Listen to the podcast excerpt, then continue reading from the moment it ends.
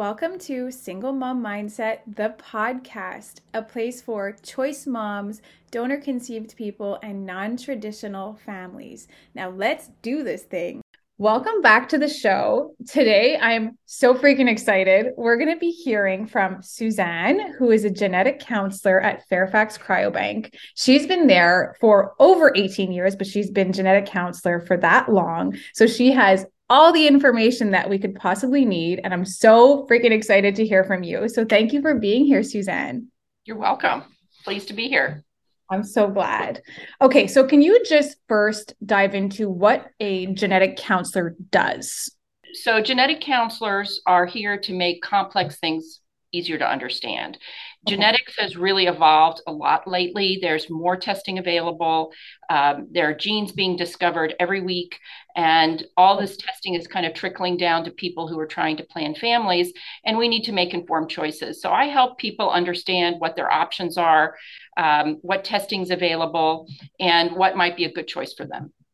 Okay, awesome. Well, since we're on that, um, is there something that people can do? Let's say if you're trying to conceive a baby using a donor or donors and you don't do the genetic testing, because I know in different countries it seems to be different, but here in Canada, we don't have to do, or we didn't when I conceived Leo, we didn't have to do genetic testing um, until you're actually pregnant.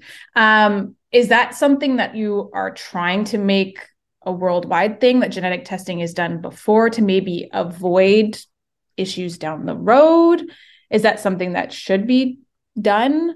What is your recommendation? Like, and I'm talking hetero couples, I'm talking people that are like having their child together without donors or with donors. Should genetic testing be a first line thing that people are doing? Well, I agree with you that different countries have different approaches. Right. Um, a lot of it depends on the availability of the testing in country. So, okay. um, uh, you know, in the United States, there are several laboratories doing the testing, so it's more readily available. Okay. Ultimately, it comes down to what the client's choice is. I mean, this is never a mandated thing. These are things that should be offered and accepted or declined. Um, ideally, this testing should be done before conception occurs because okay. you want that information to plan. Um, so doing it when you're pregnant can make things very confusing, especially when you find out you're a carrier in pregnancy. Now you don't know what the sperm source testing results are, and it mm-hmm. makes for a lot of worry. So ideally, it should be done before a pregnancy. And the goal is really to reduce the risk of a child with a genetic disease. And you do that by getting your carrier results, finding out what genes you might be a carrier for. And then, if you're a carrier, making sure that the sperm source is tested and negative. Because if you're both carriers for the same gene, there's a 25% risk of an affected child. That's what you want to avoid.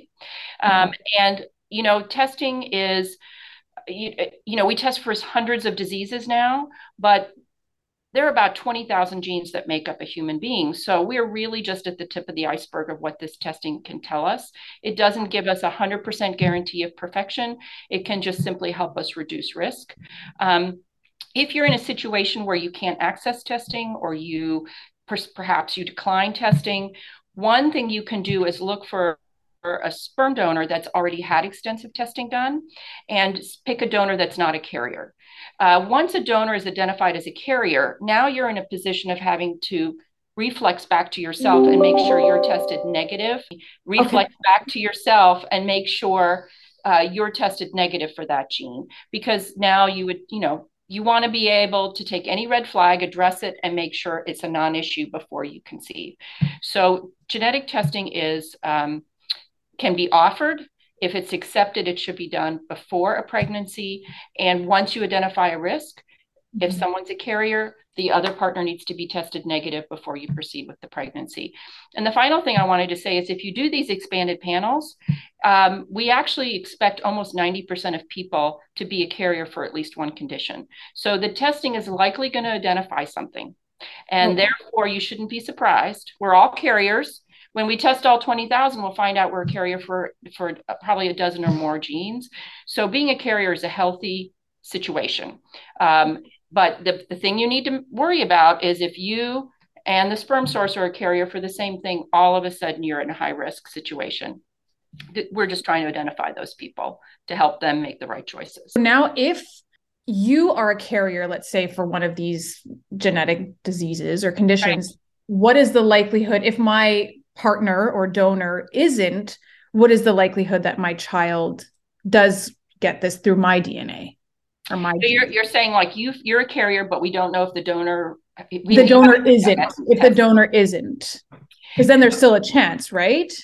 So you know if the donor has been tested and he's negative, it yes. reduces risk it does not eliminate risk. So your point is valid. It it okay. really takes the situation and brings us as close to zero as we can get, given the the limitations of technology. You know, none of the testing has a hundred percent detection rate, right. um, and as the science evolves, we will get closer to that. But right now, a negative result reduces risk, but it doesn't eliminate risk. Now, the other scenario is you're a carrier and the donor hasn't been tested. Right. His risk to be a carrier is dependent on a number of things. What gene is it? Some genes are much more frequent than others. For instance, cystic fibrosis, about mm-hmm. 4% of the population is a carrier. So that's considered a high frequency. And then there are some genes that have like a one in 500 chance of being a carrier, exceptionally rare diseases. So it matters which gene. And then it also matters, uh, ethnicity matters. So there are some genes that are more common in Caucasians, some that are more common in other ethnicities. So we take all that together. I have that ability to kind of churn through those numbers and and do those risk estimates. And that can sometimes help people decide is this a good match for me? Should i proceed? Should i do the testing? Should i not do the testing? Um, so that they can make a more informed choice on what their next steps should be. Wow. Okay i mean that's a lot of information i know i know wow. no that's it's so it's good hard. to know because i you know when you go into this when you first think of this idea hey i'm gonna I'm going to go down this fertility road on my own.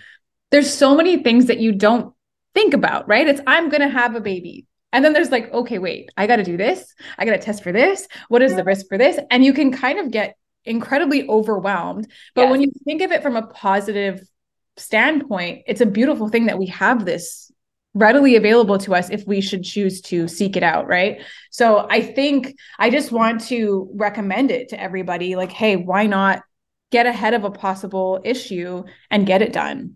What's yes. the harm? And the planning is important here because this is something you need to think about before you conceive. And it can take a while to get it set up. You know, there are some countries where it's not as accessible, so you may have to work a little bit harder to get access. Uh, mm-hmm. Uh, insurance typically covers it in the United States, but it also um, you know may cost more if you're abroad uh, results can take two to three weeks possibly more to come back then you get those results and then you need to think about oh now what's happening on the other side has the sperm donor been tested do we need to test him is he not tested for what I'm a carrier for. This is the only donor I want. If you want to do testing on the sperm donor, that can add another month, more expense. And really, all this needs to be done before you do your first procedure. So you're going to have to add that timeline in.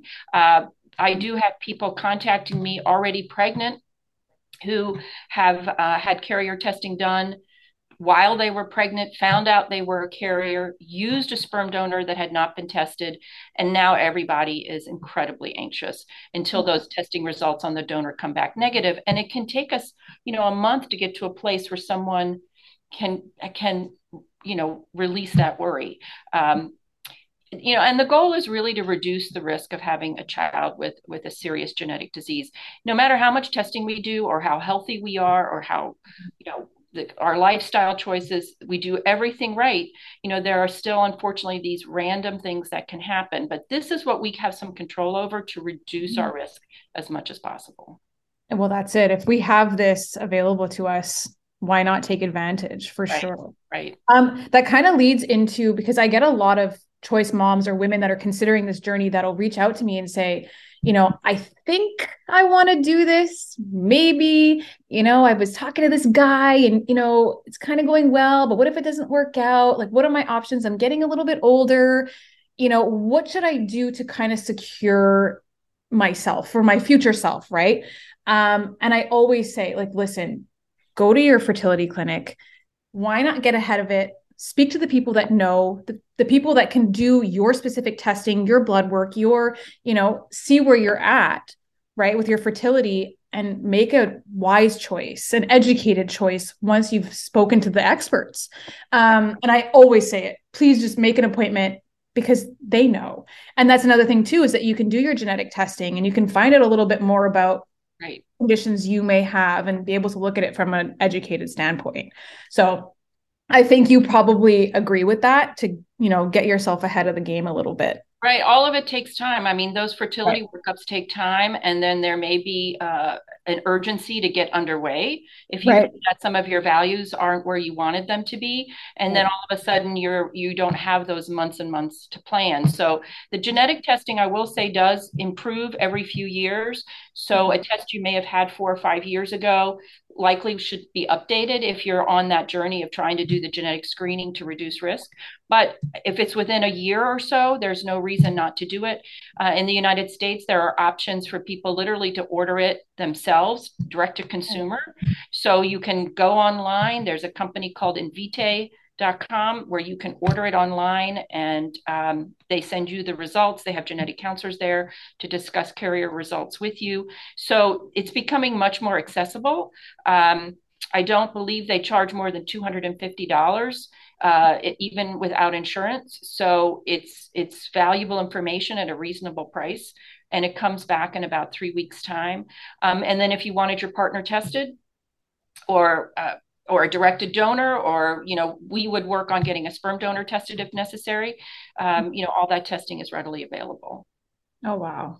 I mean that's that's really great. So again get ahead of it. Yeah. I recommend it to the listeners if you're considering it. Just set yourself up for success for the future. It doesn't have to mean that you're having a baby tomorrow I think that's what freaks people out. They're like, yeah, but if I go, that means that I'm doing it. And it's like, no, no, no. It's it could take years even. So starting today just kind of secures yourself.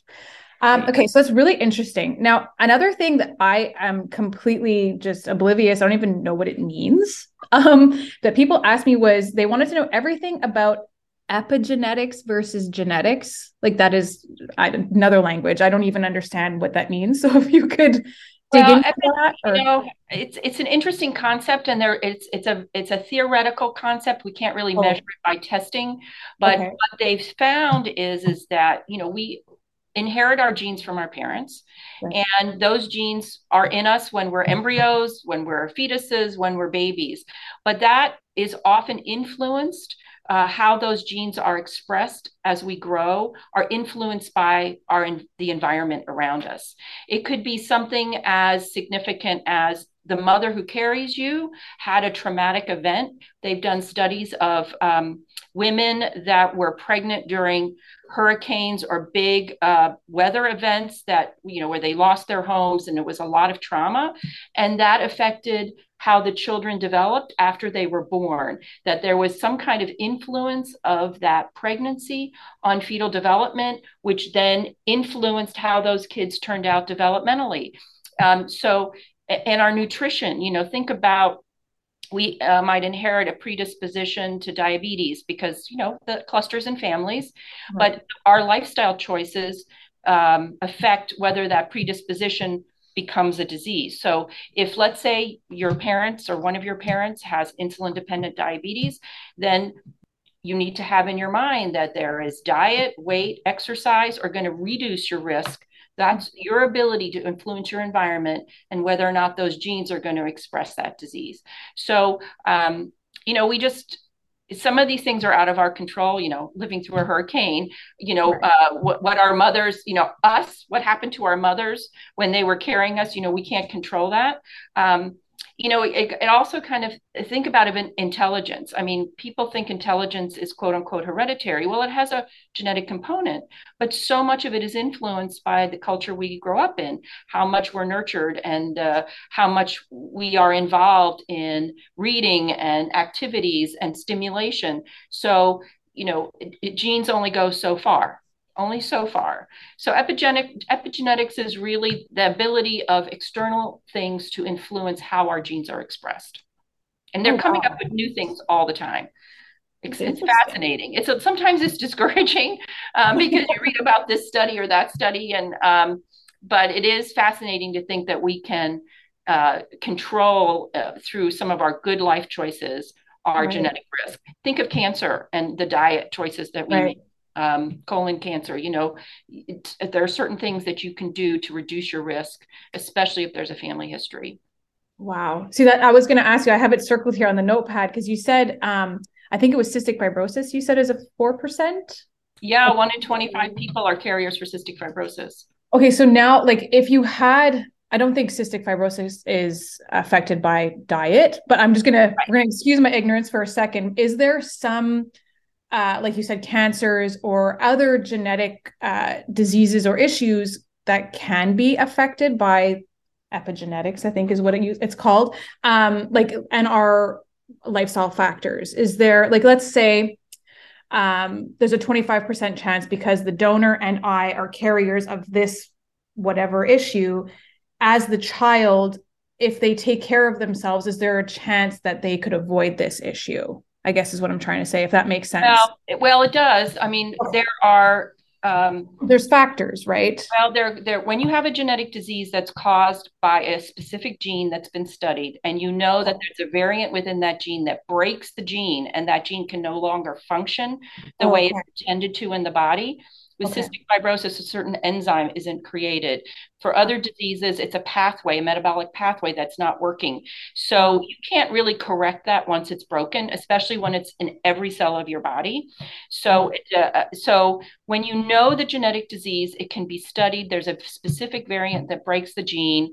You now don't have the ability to correct it just through through epigenetics or through influencing the environment. I mean, there are treatment options, but we're really talking about theoretical diseases that really don't have genetic tests. They're okay. just predispositions, things that are interesting associations that we know make people turn out differently because they've had a different kind of exposure that may be lifestyle choices or um, something that maybe your mother underwent while she was pregnant. There it's it's it's kind of like studying a population to say okay this group was exposed this group wasn't how did they turn out? But right. it's not that we can go back and actually do genetic testing. So it's that's more theoretical epigenetics whereas when you have a genetic disease you can't make it go away because every cell in the body has that error and it and it can't be corrected. Um, you know that's where stem cell therapy comes in, where you're hopeful that you can use a corrected tissue and put it back in the body and let the body start creating whatever is missing through your genetic um, disease that you have. But it's very much experimental. Uh, in cystic fibrosis, for example, they can uh, have children inhale a, a product that can correct some of the deficiencies in the lungs where a lot of the disease exhibits, but it doesn't cure the disease. It may reduce symptoms for a short period of time. But there are many diseases where you just simply can't get into the brain or the liver. You can't go where the defect is expressed. And so cures are really few and far between when it comes to genetic disease. Now, is this um, this is another thing I don't know if you know i don't know and if you don't we can just skip over it. But it's um, for us in canada that's why you may not have information about it. We are not tested like i said for these genetic things unless you i guess ask for it. Um, but is are these tests done during pregnancy? If they weren't done like are you tested for a wide array of things? Is that a standard thing or not really so usually no. we let um, most people who are healthy and don't have any increased risk factors start a pregnancy, and then we see how things are going. Okay. Um, there is a blood test that can be done that's non-invasive. It doesn't go into anything that's baby related, but it's a blood test on you, and it can look for increased risk factors that might indicate that something could go wrong and let's do some additional testing. Okay. so um, so there's that blood test that can be done and if there are some increased risk factors they can look at the baby more carefully. Um, there's something called amniocentesis and chorionic villus sampling. Those are usually done in pregnancy anywhere from like 10 to 15 weeks but they're typically done on women who there's a risk factor identified and we want more information because those are invasive. They involve using a needle to take either part of the placenta or some fluid from around the baby to do an analysis, looking for things like Down syndrome. Right. And those are things um, that may be associated with advancing maternal age. Uh, okay. Women over the age of 35 are at greater risk, but you're not going to do tests that are that um, that could carry a small risk for miscarriage unless there's some things that are going on earlier in the pregnancy that identify that there's need to investigate. So okay. Take, I know not routine, they're not routine. Those invasive tests aren't routine, but there is some screening that you do. You know, you're having those ultrasounds done early. You're right. doing measurements. You're doing, um, you know, this blood test to look for increased risks for neural tube defects and chromosome abnormalities that's on your blood. So there are some of the routine tests that they're doing. Okay, so some of the the routine blood tests will give information if there is some kind of really standout genetic issue. They'll be able to find it in your pregnancy. Yeah, I mean it's okay. limited to a group of of disorders um, that don't include those big panels, those like 500 diseases. That's a different right. type of test. Okay. Now, when you're doing the blood work, that I was talking about in pregnancy, they're looking for things for chromosome abnormalities. So those are the sporadic events that are not hereditary typically and they're whole chromosomes that have kind of snuck into cells where they're not supposed to be um, mm-hmm. that's a whole chromosome structure that's array that's that's gone awry but okay. It's not going to give you information on let's say cystic fibrosis it's not going to oh wow you know, once you're unless there's a risk factor let's say you you become pregnant um, and then you discover you're a carrier for cystic fibrosis and then you discover the sperm source is a carrier for cystic fibrosis now that's a high risk pregnancy, 25% risk.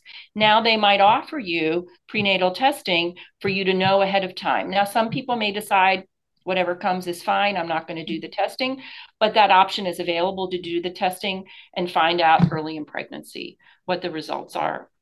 Okay. But, but usually they're waiting for, for there to be significant risk factors before they do that. So okay. there's not really a test you can do once you're pregnant to give you all those answers. That's why that carrier screening should ideally be done before pregnancy because once you do it after you're pregnant, they're still just testing you. They're not testing the baby, they're testing you. And now we still have to figure out if you have a risk, what's the donor's risk. Then, once the two of you are confirmed as carriers, then we can test the baby. This can take multiple weeks to work out. Let's take a quick break to talk about Single Mom Mindset, the ultimate course for choice mothers, women that are considering this journey, and for those that are already on this path. It will take you from literally A to Z on your journey, and that is finding out what your options are, finding support along the way, budgeting, how you're going to manage work life and family life, childcare, um, you name it, navigating tough conversations with loved ones and your support system. There is so much inside of Single Mom Mindset, the course. So, if this is the journey for you, and if you're deciding if this is the journey for you, I recommend hopping into the course right now. All of the details will be linked below in the show notes. So, check it out today. You won't regret it. Now, um, can you go into a little bit about what the donors, like the process for the donor, the testing that they go through nowadays? I don't know if things, have, yeah. I'm sure things have changed, but what is it like in a 2023? I'm here to be a sperm donor. What am I going through? What is this like? We don't need to get into the graphic stuff. No, no. Just what is it like for them?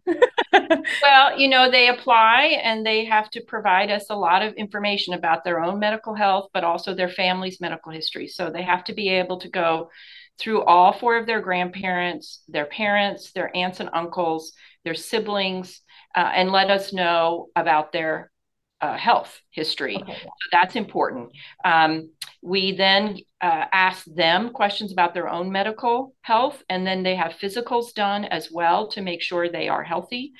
Then they're obviously going through rigorous uh, blood testing for screening for infectious disease. That here in the United States is required by the FDA.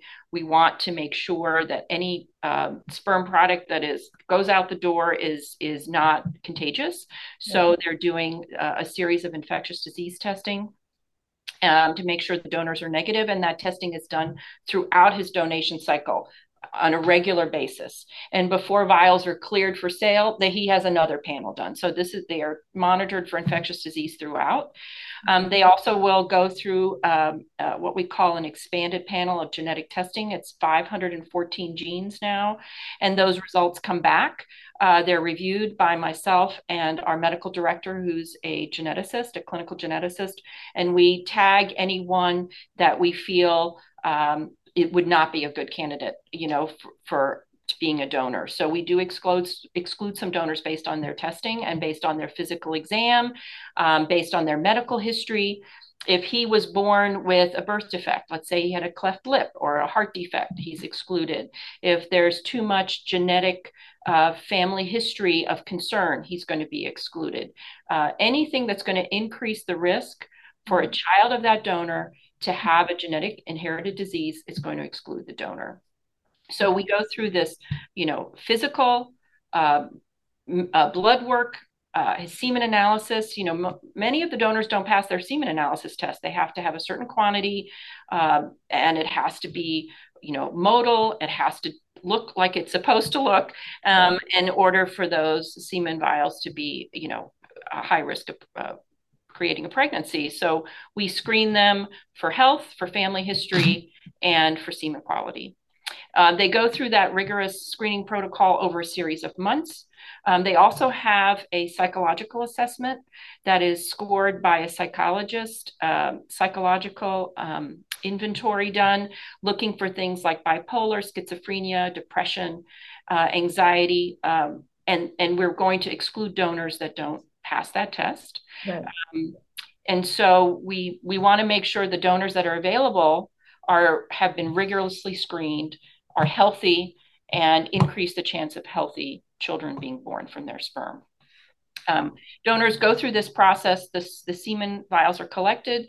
Then they have to stay in quarantine for six months, which is a requirement here in the United States. Be retested for their entire uh, panel of infectious disease testing and be negative, then those vials can be released for sale. And so a donor will typically produce donations anywhere from six months to a year, uh, create whatever vials he does, and then you know we'll we'll sell until they sell out. Donors can sell out in weeks, months, rarely years. I mean, it can be a pretty short window from oh, wow. when the vials are available to when the donors are are sold out. Wow. Um, well, that kind of it leads me into two different things. So one is, um, let's say in my case with Leo's donor, um, I don't have any other vials. I don't have frozen embryos. I don't have anything. Now, let's say I would like to have another child using the same donor. Right. Um, like if once they're out, they're out. Are you able to call this donor back to give more samples, or how does that work? Uh, usually, once a donor sells out, he's out. The oh, only yeah. files we'll ever see again are ones that are returned to us from people that have completed their families and decided to to sell those files back to us. Oh.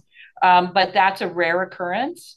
Um, once a donor leaves the program, in order for him to to be back in the program producing vials again, he has to start from the very beginning, and it will um, he has to go through that entire screening process again, create vials, wait another six months to release. We do have what we call a donor reactivation program.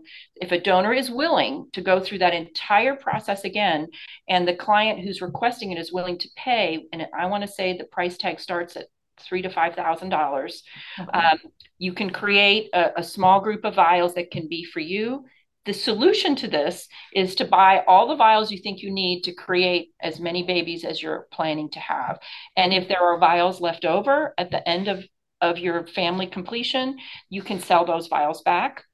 Wow. You know, it depends on what kind of infertility procedure you're having done. If you're having an insemination, you know, a typical uh, success rate with an insemination is 18 to 20% per cycle. So, you know, you don't get pregnant every single time you do an insemination. And sometimes people buy one vial and they equate to, to one baby, and often the, the numbers don't bear that out.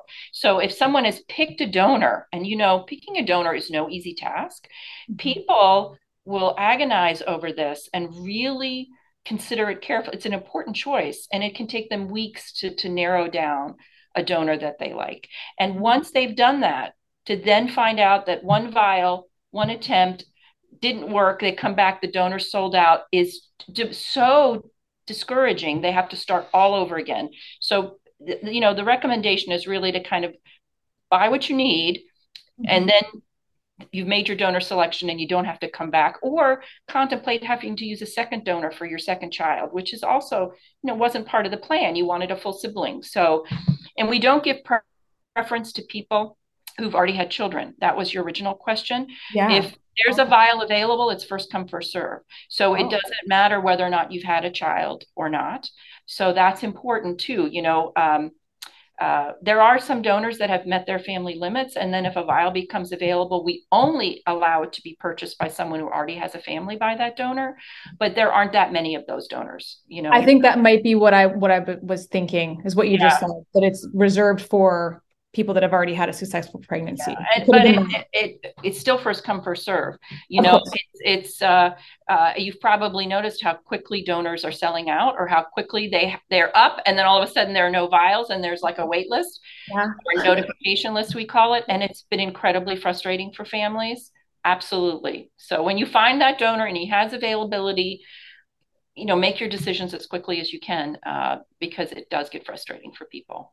Oh, that leads me again to so many things because A happened to me. It was like, oh my God, ah. the corner's perfect. Let's do it. And it was like, what? He's sold out. Oh no. And it's like, I have to start over. It's so hard. And you get so invested, right? Okay, this is perfect. It's gonna work. And then I had the one the one IUI didn't work. And it was like, oh, I was sure I'm gonna buy one yeah. vial. Yeah. I'm gonna go in when I'm ovulating and I'm gonna be pregnant. It's just gonna be a snap of the fingers. And it was like, that's not the way it works. And that's another thing that I tell people. That's why you've got to just get going because it could be a lengthy yes. process. Um, okay, but that also leads me to um, there's actually one mom that is, I believe she's pregnant now. Um, she has embryos. Okay. And she's like, uh, no, sorry. She all she has uh, a vial or two, I believe, of sperm that she's purchased that, and she also has an embryo. Okay. I believe I might I might be getting it wrong. I'm sorry if I am, but she's curious if she should sell back the sperm because now she's pregnant. She thinks she's going to have another one, but if she does, if she she has the embryo or embryos. What is your advice? Well, you know, it's that vial is an insurance policy for her. For right. if something were not to work out as planned with those other embryos, she still has that vial to give her options. If she sells the vial back, um, and then she runs out of options, she may mm-hmm. not be able to buy that vial back because it'll be gone. Right. So it's an insurance policy. And here at Fairfax Cryobank, you can actually sell a vial back whenever you want 10 years from now 20 years from now. There's no limit. Oh wow. Okay. So it becomes um uh, and, and, you know i know there are storage fees every month. It's about $40 a month. But i i do think um, if she's trying to keep her options open once she really has completed her family i think that's the point at which you can say okay you know i can if there are embryos left she can consider donating them if there are vials left she consider reselling them back to the sperm bank so i do think that uh, keeping options open um, is important especially when you're th- talking about trying to have full siblings Okay, perfect. So you heard it here. Okay, keep it. Now, a lot of people have been asking me what is up with the delays, and it's not just with you guys, it's just there's a lot of delays. And I assumed COVID. I don't know. I'm assuming that that's what it would be. Um, and there seems to be just a short supply. I don't know if that's how it's always been. Is there something that's going on? Are things going to be changing? Can you touch on that a little bit? Well, I we certainly recognize that um, the demand is up. There is no doubt about it. So, okay. so, there are more people looking to use donor than ever before. Oh, really? Uh, okay. You know, our clients are made up of uh, 40% are single women. Uh, 40 really? 40% number, single women. 40%? Okay, yeah. I love that you said that. Okay, sorry. And 40% are in a same sex relationship, and about 20% are hetero couples, wow. usually with an infertility factor. Okay. So, you know, now you have to, I, I think there is, as society is, I think, accepted families that are a little non-traditional um, i think people are planning for this where maybe 10 years ago they were much more secretive and maybe discouraged from doing it. So i, I definitely see demand is up. Um, we are definitely uh, expanding as quickly as we can. We've opened up a new lab in Miami to recruit, and we're always looking for new locations. I will say, um, it's a slow process because even a donor that applies today, it will be probably close to a year before his vials will be available. So COVID certainly had an impact and it wasn't a momentary impact. Certainly at the time, the donors weren't able to come in and donate. Um, and that did slow down the donors that were in the program, but we also delayed getting new donors into the program. And you know, the goal is to try and keep up, um, but it is it, it's a it's a large commitment to recruit donors. You know, we get 100 applications and one acceptance because they fall out for some reason, whether it's semen quality or family history, or they don't know uh, everything about their grandparents, you know, they'll fall out of the program and we can't accept them. So it's harder. We also are only accepting ID donors, so donors that are willing to be known. And if they, now this wasn't the case 20 years ago, but now they don't have a choice. They have to be willing to be an ID donor. And for some, it's just not a commitment they're willing to make. And so they'll select themselves out of the application process. So it's just a, a, a bigger ask of us for the donors. Right. Um, and you've pro- and I think one final thing I'll mention is that you know over the decades where they've been studying semen quality in the general population, they've noticed a decline in sperm counts over the decades.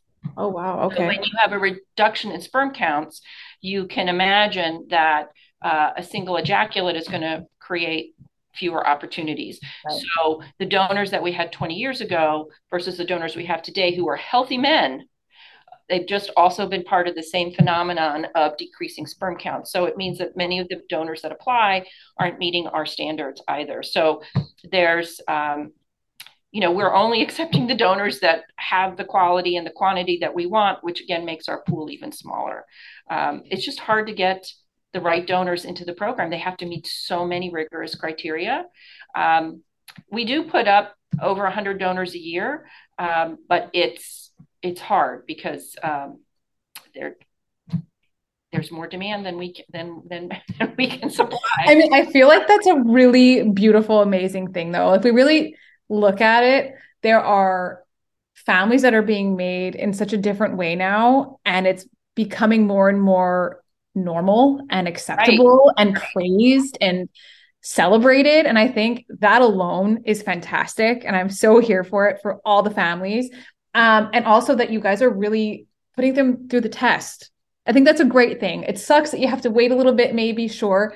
But at the end of it, I personally much prefer to wait if it means that I'm getting quality stuff, right? And my right. child will be healthy and whatever, right? So well, the waiting is, can be tough because let's say you're yeah. in your late 30s and you yes. really on a timeline and you have a donor picked out you really like, but there mm-hmm. is a limit to how long you can wait, you know. And so right. we always suggest that people have choice one, choice two, choice three, and they start considering, okay, if this doesn't happen on this timeline, where do I go next? So that they feel like they have a plan. So my mm-hmm. first choice donor may not be available but my second choice donor may become available sooner.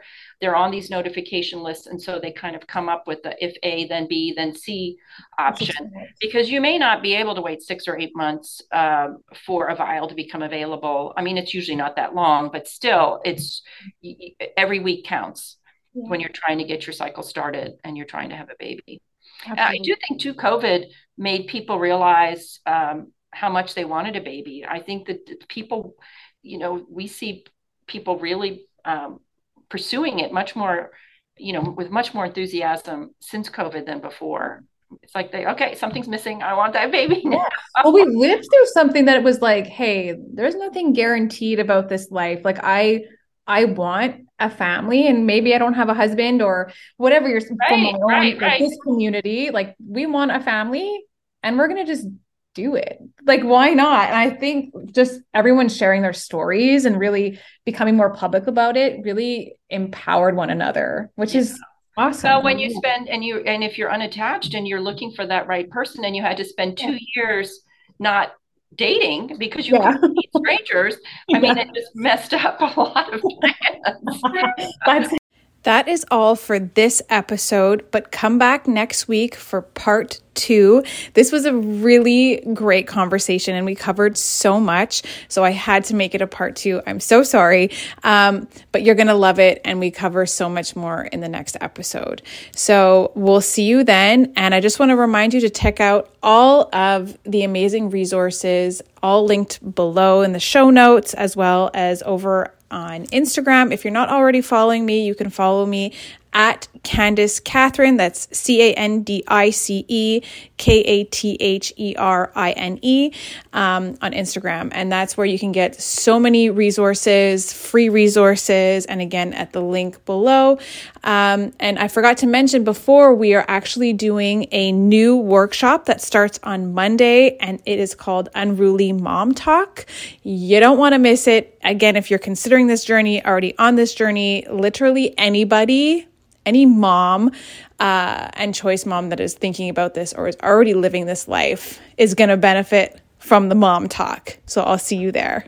Well, that's it for this episode. Thank you for listening. Make sure you subscribe, leave a review, and come back next Thursday for an all new episode.